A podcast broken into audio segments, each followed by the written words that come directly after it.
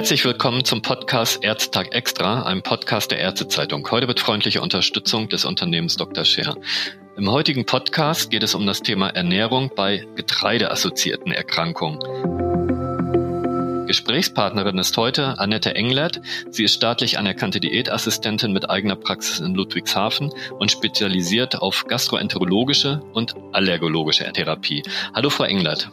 Hallo Herr Doktor Hubert, vielen Dank für die nette Einführung. Ja, Frau Englert, ähm, was ist denn das Hauptziel der Ernährungsberatung bei Patienten mit getreideassoziierten Erkrankungen? Ja, das Ziel ist das Erreichen einer hohen Adhärenz bei der Umsetzung und dann auch der Einhaltung der Diät. Dadurch bessern sich sehr schnell die Symptome der Patienten und des, deren Lebensqualität steigert sich deutlich. Leider konnten wir in einem Review bei Zöliakie-Patienten sehen, dass es hier sehr starke Schwankungen im Bereich der Adhärenz gab. Lediglich dreiundzwanzig bis achtundneunzig Prozent hielten sich tatsächlich an eine streng glutenfreie Diät. achtundneunzig Prozent klingt ja schon mal gut, dreiundzwanzig überhaupt nicht. Woran liegt das denn mit der unterschiedlichen Adhärenz? Ja, die Gründe dafür sind tatsächlich sehr vielfältig. Ich würde die Hauptgründe in drei Bereichen sehen. Zum einen sind die Betroffenen häufig nicht ausreichend über ihre Erkrankung informiert. Das halte ich aber für sehr wichtig. Ich kann meine Erkrankung nur akzeptieren, wenn ich sie verstanden habe, und dementsprechend kann ich dann auch die Therapie sinnvoll durchführen.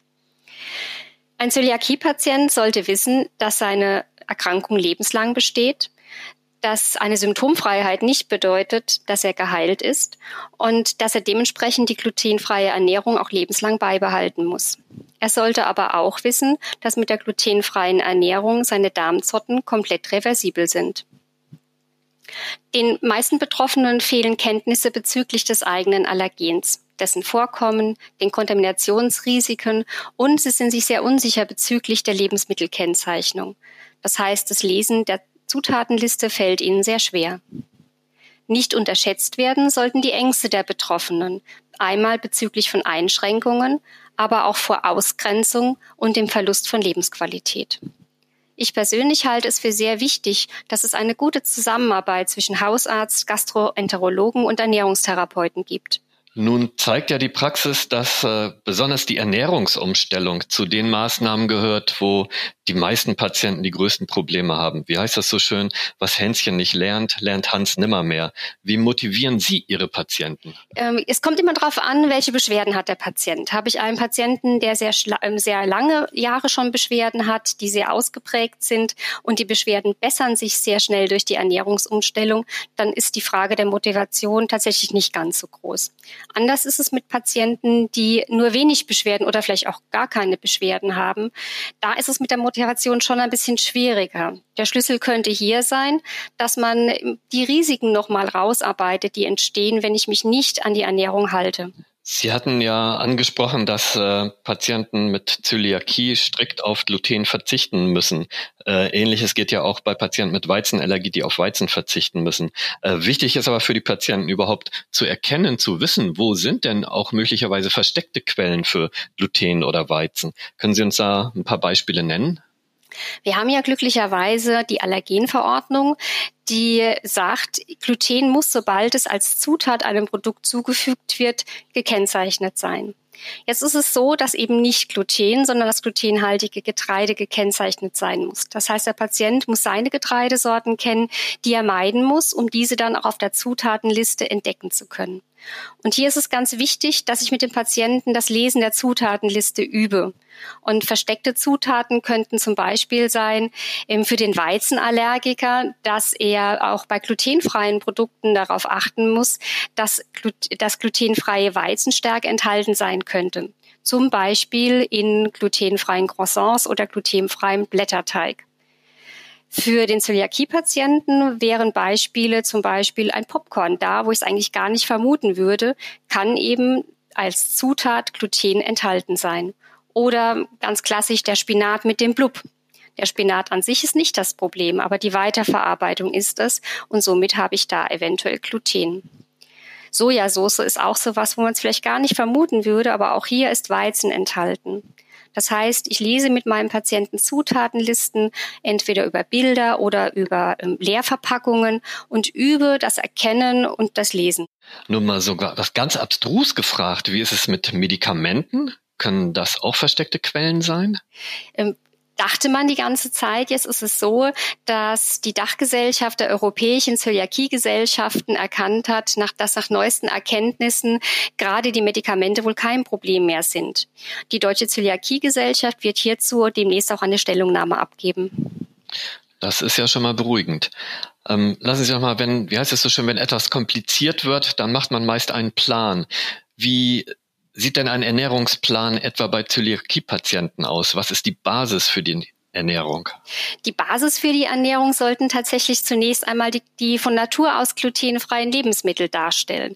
Und da sollte man tatsächlich auch den Fokus drauf legen. Nicht auf, das alles darfst du nicht mehr, sondern auf, das alles darfst du noch. Das hast du die ganze Zeit schon gegessen und das kannst du auch weiterhin problemlos essen. Und im Getreidebereich sind das die von Natur aus glutenfreien Getreidesorten wie Hirse, Reis, Amaranth, Quinoa, Buchweizen und glutenfreier Hafer.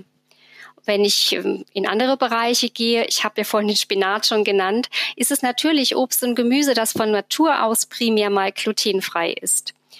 Oder auch Milchprodukte, solange die nicht weiterverarbeitet wurden, ich also Milch, Kefir, Buttermilch, Naturjoghurt habe, dann sind diese auch von Natur aus glutenfrei. Das sollte die Basis bilden. Und aus diesen natürlichen Lebensmitteln fangen wir dann an, den, den Speiseplan oder den Ernährungsplan aufzubauen, und zwar ganz individuell an die Gewohnheiten und Lebensumstände des Betroffenen. Also es muss schon eine individuelle Beratung sein, die, die dann auch genau das umsetzt, was der Patient bisher getan hat, nur eben glutenfrei. Das klang ja jetzt schon mal relativ vielfältig. Mir persönlich wird da was fehlen. Also konkret, wie sieht es mit Fleisch und Fisch aus? Auch Fleisch und Fisch, solange es nicht weiterverarbeitet ist, ist überhaupt kein Problem. Problematisch ist es, denken wir an die Grillsaison, wenn ich das Fleisch eingelegt habe. Dann muss ich wieder kontrollieren, sind die Zutaten, die verwendet wurden, hierbei glutenfrei. So werden Steaks ja ganz häufig auch in Bier eingelegt, was dann natürlich nicht so geeignet wäre für die glutenfreie Ernährung. Und bei der Wurst muss man dran denken, also alles, was weiterverarbeitet wird, da muss ich beim Metzger fragen. Die Allergenkennzeichnungsverordnung gilt auch für lose Ware. Oder ich muss auf der Zutatenliste kontrollieren, ob hier eine glutenhaltige Zutat verwendet wurde. Nun neigen ja, so das wissen wir aus der Praxis, manche Patienten neigen zu Extremen. Gibt es solche Patienten auch äh, bei Ihnen, die quasi übertrieben auf zu viele Lebensmittel verzichten? Ja, durchaus. Vor allen Dingen bei den Reizdarmpatienten und auch bei den glutenweizensensitiven Patienten, da kommt es sehr häufig zu sehr starken und auch viel zu langen Einschränkungen. Diese strengen Einschränkungen sind bei dieser, bei diesen Patientengruppen allerdings nur in den ersten Wochen erforderlich, um einfach zu sehen, diese Ernährungsumstellung bringt tatsächlich einen Effekt oder nicht. Danach ist es ganz wichtig, dass ich diese Karenz, diese strenge Diät wieder lockere und die eigene individuelle Toleranz herausfinde. Und die ist von Patient zu Patient ganz unterschiedlich. Also ich muss es nicht komplett meiden, sondern ich darf dann auch wieder ein bisschen mehr davon essen und im muss dann einfach schauen, wie viel davon vertrage ich. Bei den Zöliakie-Patienten ist es ein bisschen anders. Da ist es auch so, dass die sich sehr häufig einschränken, weil sie Angst vor Diätfehlern haben.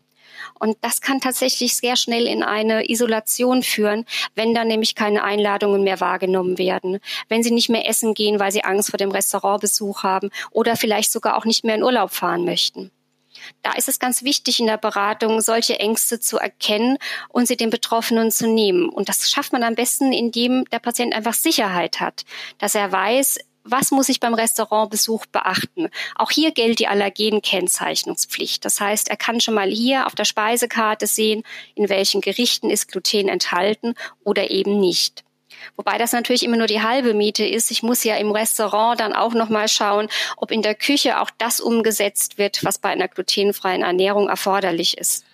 Im Bereich Selbstversorgung gibt es eine ganze Reihe glutenfreier Spezialprodukte, Brote, Teigwaren und so weiter.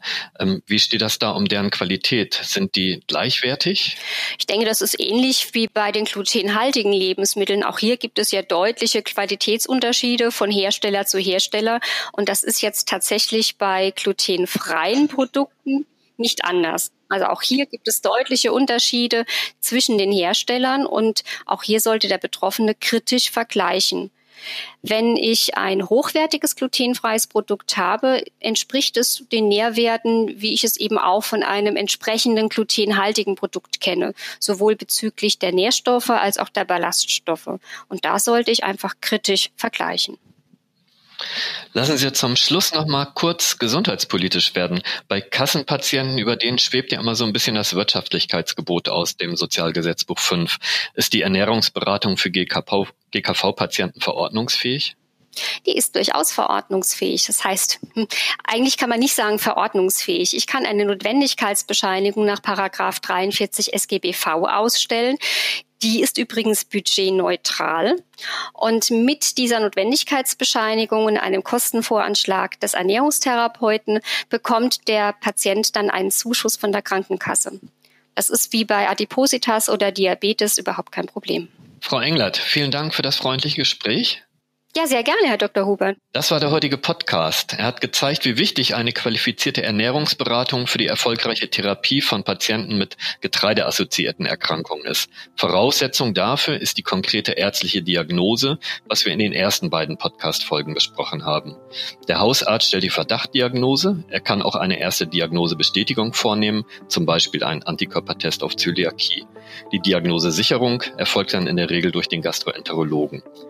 Letztlich liegt der Therapieerfolg primär in den Händen des Patienten. Wenn Hausarzt, Facharzt und auch Ernährungsberater ihn unterstützen, dann wird er auch erfolgreich sein.